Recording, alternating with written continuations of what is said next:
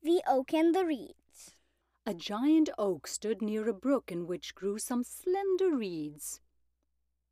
When the wind blew, the great oak stood proudly upright, with its hundred arms uplifted to the sky, but the reeds bowed low in the wind and sang a sad and mournful song.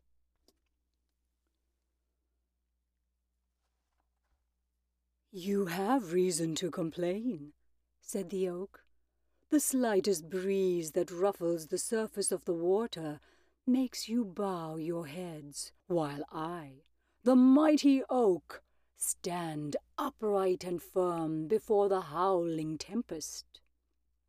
Do not worry about us. The winds do not harm us.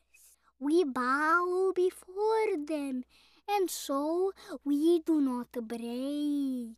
You, in all your pride and strength, have so far resisted their blows.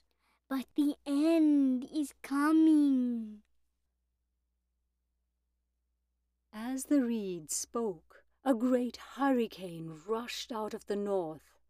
The oak stood proudly and fought against the storm, while the yielding reeds bowed low.